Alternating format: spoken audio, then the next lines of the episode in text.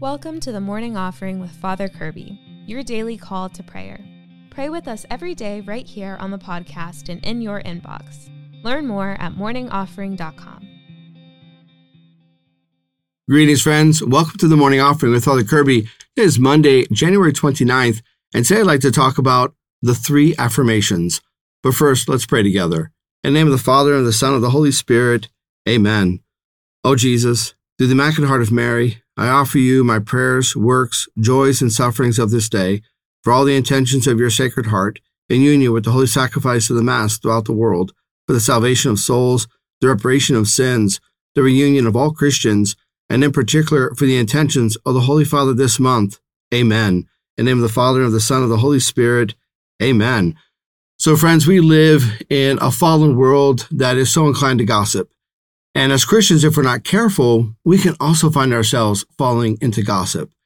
The spiritual masters tell us that we should not say, that person bothers me. Rather, we should think, that person sanctifies me. When we find ourselves being frustrated with someone or uncomfortable with someone or just outright angry with someone, rather than speaking, we should allow in our own minds to realize this is an opportunity to grow in holiness and in those moments, we can follow the practice that's known as the three affirmations. That means when I find myself thinking, oh, that person, or stop, pause, step back, and give three affirmations mentally of that person. So you can imagine that you can, we can say, oh, you know, that, that person, I can't believe they said that. Pause. That person is always very gracious to people. That person is always willing to go the extra mile that person doesn't always realize what they say and how hurtful it might be. You see how this works here, friends? We give the benefit of the doubt.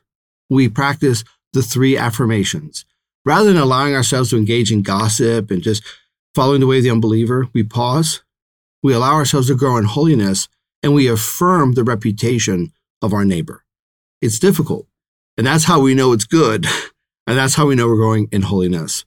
So I encourage you follow the three affirmations. Those are our thoughts for today, dear friends. I want to thank you for joining me. I encourage you to keep fighting a good fight. And remember, you can receive daily spiritual encouragement sent right to your inbox when you subscribe to the morning offering at morningoffering.com. God bless you. Thanks for listening today. Be sure to like, share, and subscribe to our YouTube channel.